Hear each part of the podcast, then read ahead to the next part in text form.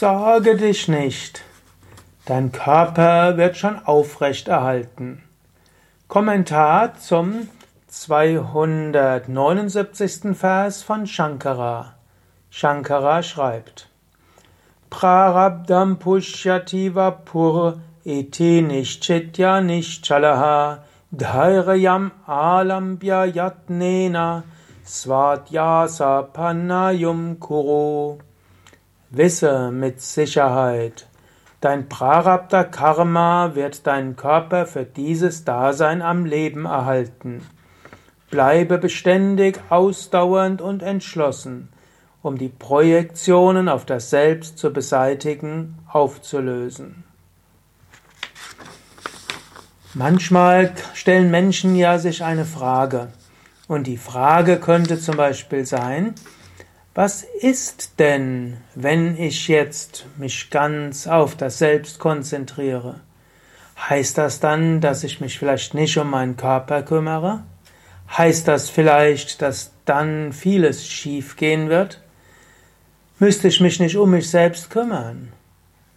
Ist es nicht klug, sich Sorgen zu machen?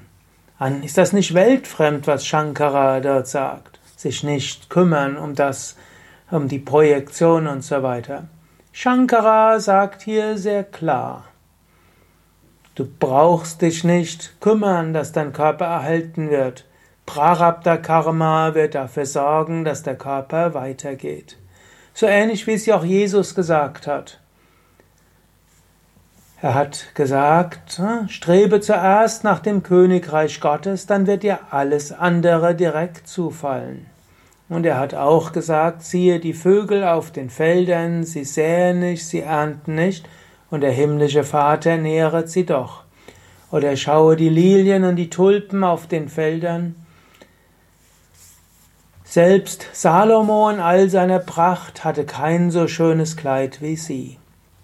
In diesem Sinne kannst du wissen, Karma, Prarabdha Karma kümmert sich darum, dass du bekommst, was du willst, was du brauchst. Du musst nicht so viel Energie damit verschwenden, zu überlegen, wie du deinen Lebensunterhalt fristest. Wenn dein Prarabdha Karma sagt, dass dein Körper länger lebt, dann wird er erhalten werden. Wenn dein Prarabdha Karma sagt, dass du beruflich vorankommen wirst, dann wird das geschehen.